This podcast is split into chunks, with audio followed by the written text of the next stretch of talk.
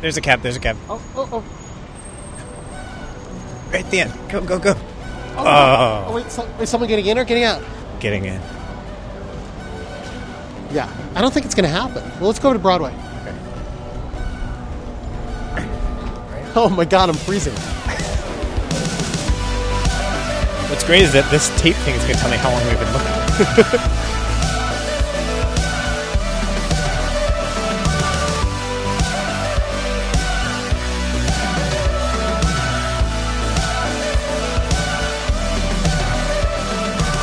Hello and welcome to Planet Money. I'm David Kestenbaum. And I'm Robert Smith, and that was us that you heard at the top trying to hail a taxi cab here in New York City. Today on the show, the New York City taxi system and why economists hate it. You know, I'm actually going to do the indicator today because it is related to the taxi cab industry. The Planet Money indicator today is 1 million. $1 million.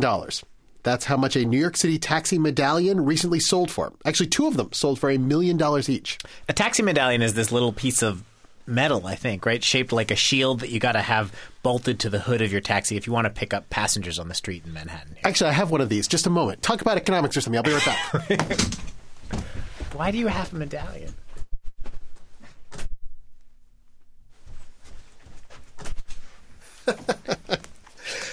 one of the reporters here at uh, NPR New York actually found on the street a metal medallion, a taxi cab medallion that clearly like fell off a cab. Check that out. Let me see.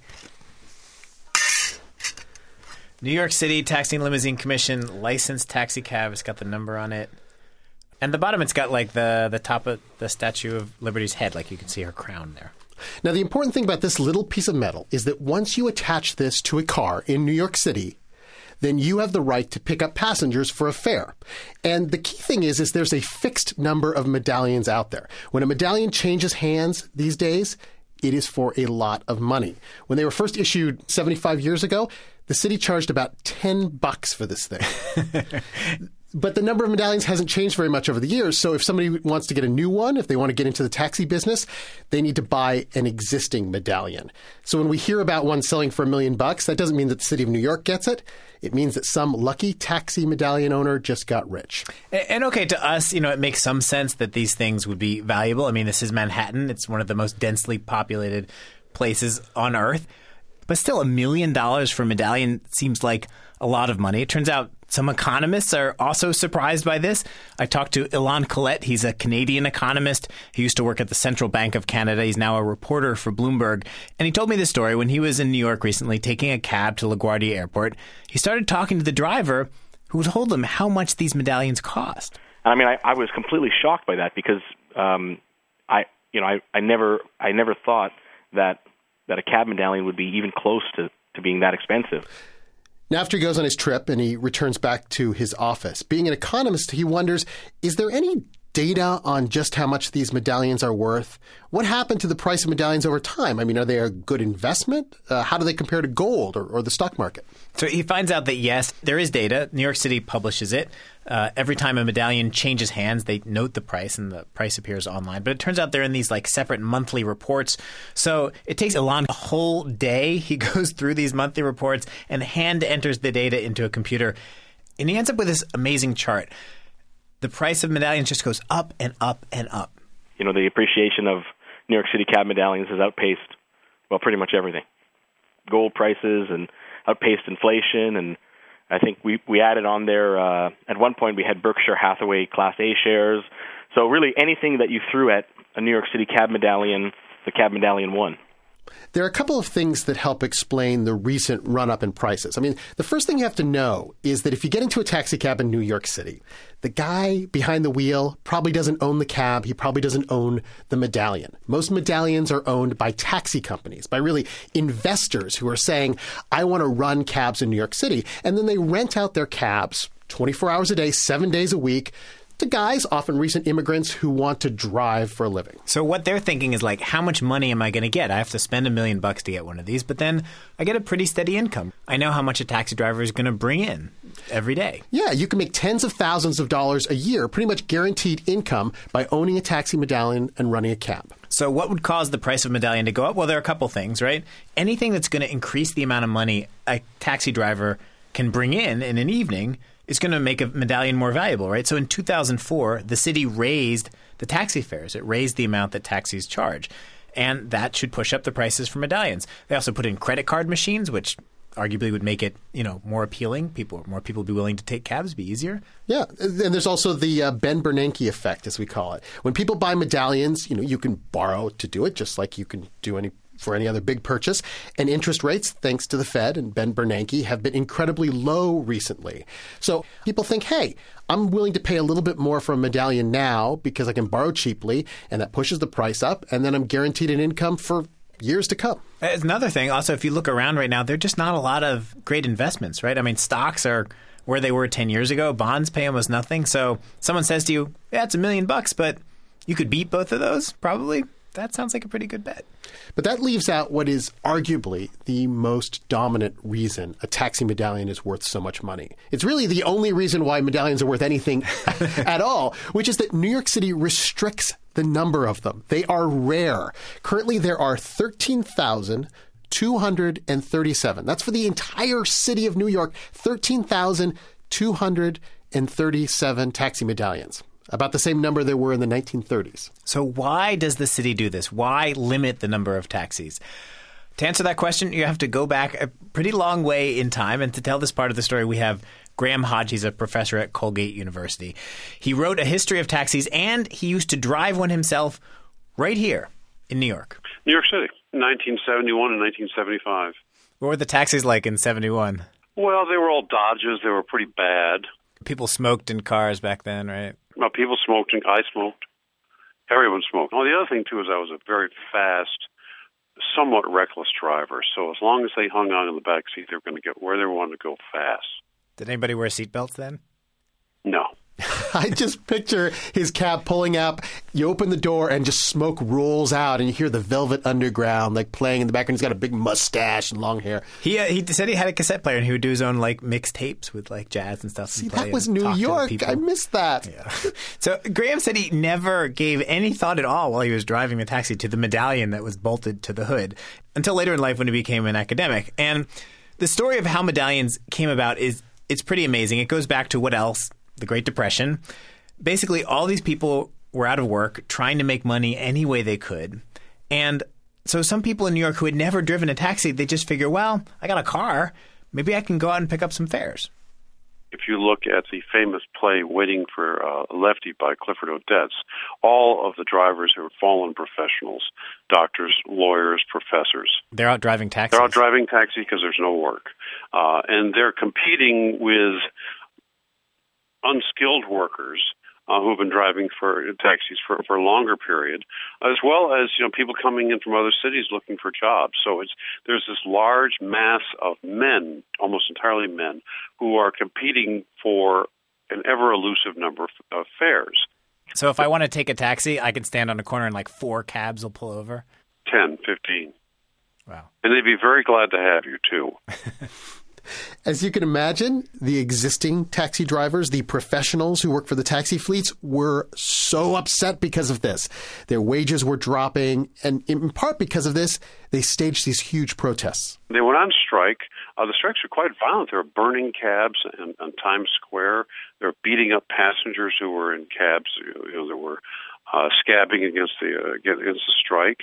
Um, you know, there were pitched battles in the streets. It was, it was pretty dangerous, and it went on during the 19 the 1934 1935 for a period of months. So the city government comes up with a solution. Solution is we're going to limit the number of taxi cabs. This is known as the Haas Act after Lou Haas, who was an alderman at the time. The magic number of taxi cabs 13,595. Graham Hodges says this was not some newfangled idea. The idea that it made sense for government to intervene in the economy this way went way back. The Haas Act is based upon historical precedent dating back to the origins of the city and before that really to the municipal guilds in Europe that certain occupations deemed in the public interest should be regulated and the number of practitioners limited and this creates then a bond of attachment between the workers and the city. The workers know that there'll be a limited number of people they have to compete against. They'll behave properly, and the city and the public will benefit as a result. So that's the story, but you know, to a lot of economists today, the idea of the government putting a cap on the number of something like taxis, it seems uh, it seems old-fashioned. The word you're looking for is crazy. It seems crazy.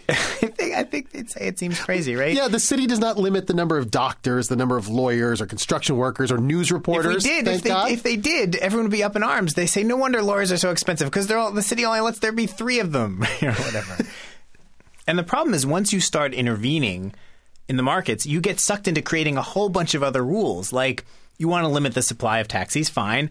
But when you limit the supply of something, the price of that thing goes up. So imagine if there's just like one taxi medallion allowed for the city, right? That driver could say, "Oh, you want to go to Times Square? Okay, it's fine. It's five hundred dollars."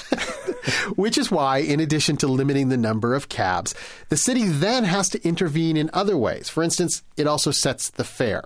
And if you've ever been in a New York City taxi cab, it's right there on the window. It's crazy. It's $2.50 to get in the cab, and then it's 40 cents for every fifth of a mile. Plus, no, no, no, wait, there's 40 cents for every 60 seconds that the car isn't moving. Or if the car's moving slower than 12 miles an hour, this is all written down. Let me just read from one recent assessment of the medallion idea. This is by the chief financial officer and the chief economist for Washington, D.C. It was published in 2010, looking at how well medallion systems had worked. The answer was not very well. yeah, it is. It's a crazy document because it lists in one place all the different reasons why you would not want to limit the number of medallions in a city. So, for instance, I'm going to read from this. There's a broad consensus among economists that such restrictions allow a small group of private citizens, those who are among the first round of recipients of medallions, to earn windfall profits at the expense of consumers and drivers without medallions. Whew. So, in other words, the people who bought those medallions at $10 each here in New York City got incredibly, incredibly rich at the expense of those who did not. Uh, it continues, quote, evidence from other jurisdictions suggests that limiting entry into a taxicab market leads to a decline in overall service. Consumers pay higher fares, wait longer for an available taxi, face more service refusals, and receive less service than they would otherwise. Uh, apparently, not afraid of piling on because there are more reasons. Uh, this report says that outlying areas tend to suffer, which makes sense. If there's a limited number of taxis, they're all going to cluster in the part of the city right downtown where all the people are. So, for economists, this is exactly why you don't interfere with markets when you don't have to. The market does these things better than you can. The invisible hand of the market coordinates supply and demand. In this case, in the New York City taxi market, the hand isn't actually invisible, it belongs to this guy. Uh, my name's Ashwini Chhabra. I'm the Deputy Commissioner for Policy and Planning at the Taxi and Limousine Commission. The Taxi and Limousine Commission is the New York City agency that regulates taxis and tracks the medallions. So, Robert, when you and I went down there, I was expecting Ashwini to argue that, hey, even in the modern era, there are good reasons for a medallion system. Maybe like by limiting the number of taxis, we get to limit the amount of congestion and pollution or something like that. Yeah, but he didn't go the environmentalist angle. But he did argue that there are some benefits to those of us, New Yorkers, who ride in the back of taxi cabs. The driver has got something at stake. That million dollar medallion on the hood of the car, the city can take that medallion away if the taxi driver doesn't behave properly. You get into a cab, you trust that it's appropriately insured. You trust that the the driver is going to get you to where you want to go because at the end of the day and you as the passenger may not be thinking about all this at the end of the day there's a million dollars on the line for that medallion owner. They're not going to they're not going to lease it out to a driver who's going to drive recklessly or they shouldn't. Uh, they're not going to have insufficient insurance on that because that exposes their uh, medallion. Um, and so they the owners are going to take precautions that that that they might not if there weren't such a valuable asset attached to it There is a counter argument to that, though. The counter argument is just on the other side of the East River. it's Brooklyn. I mean, you know, in Brooklyn, I want to go somewhere. I call up a car service. They pick me up. They don't need a medallion. The city doesn't limit the number of car services, and I have to say it's always been a pretty pleasant experience. Actually, they have nicer cars. Yeah, and you know, uh, competition does take care of itself. You know what the good car services are, and you know what the bad ones are. And there is still, you know, what keeps them from driving around like a maniac if they don't have a million dollar medallion? Well, the same thing that keeps the rest of us in line police officers. We showed Ashwini the chart that The Economist had made. And Robert, you pointed out that the value of a medallion had increased by 1,000% since 1980.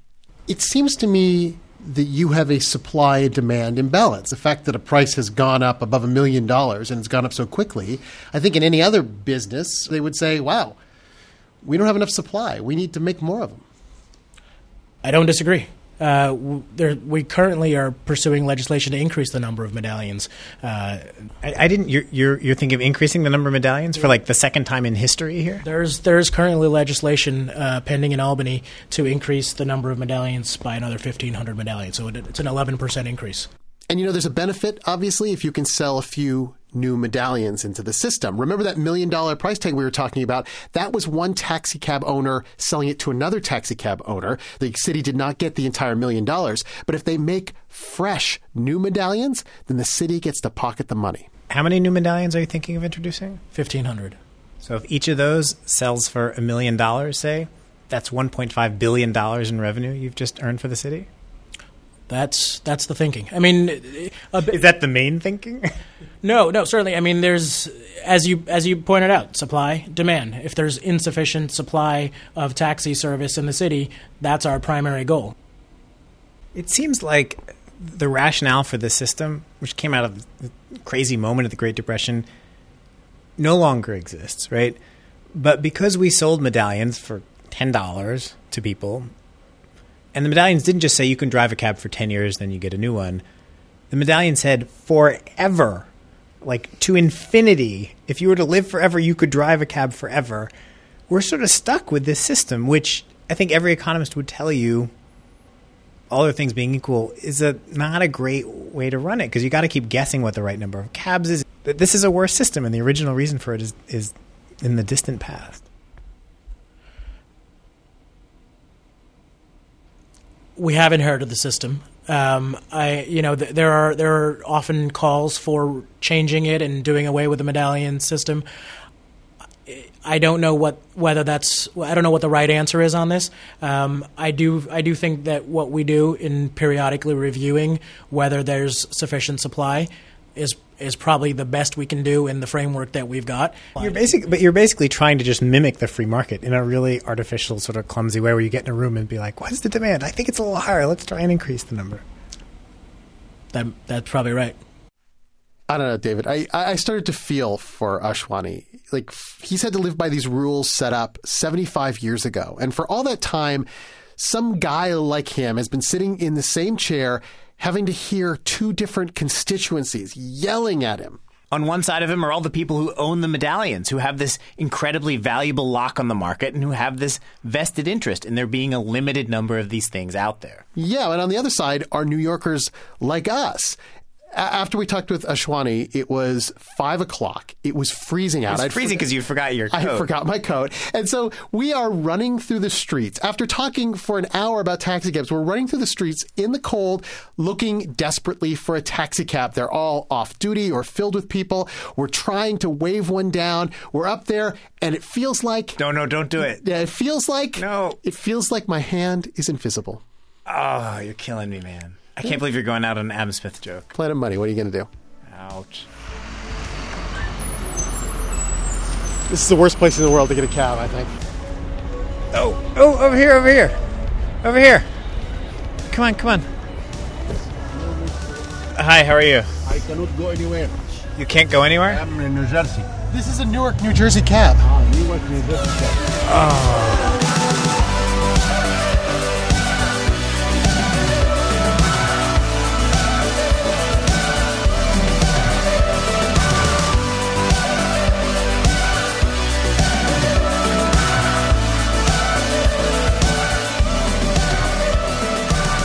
As always, we'd love to hear what you thought of today's podcast, or you can send us advice on how to better get a cab. We clearly need some advice. You can email us at planetmoney at npr.org.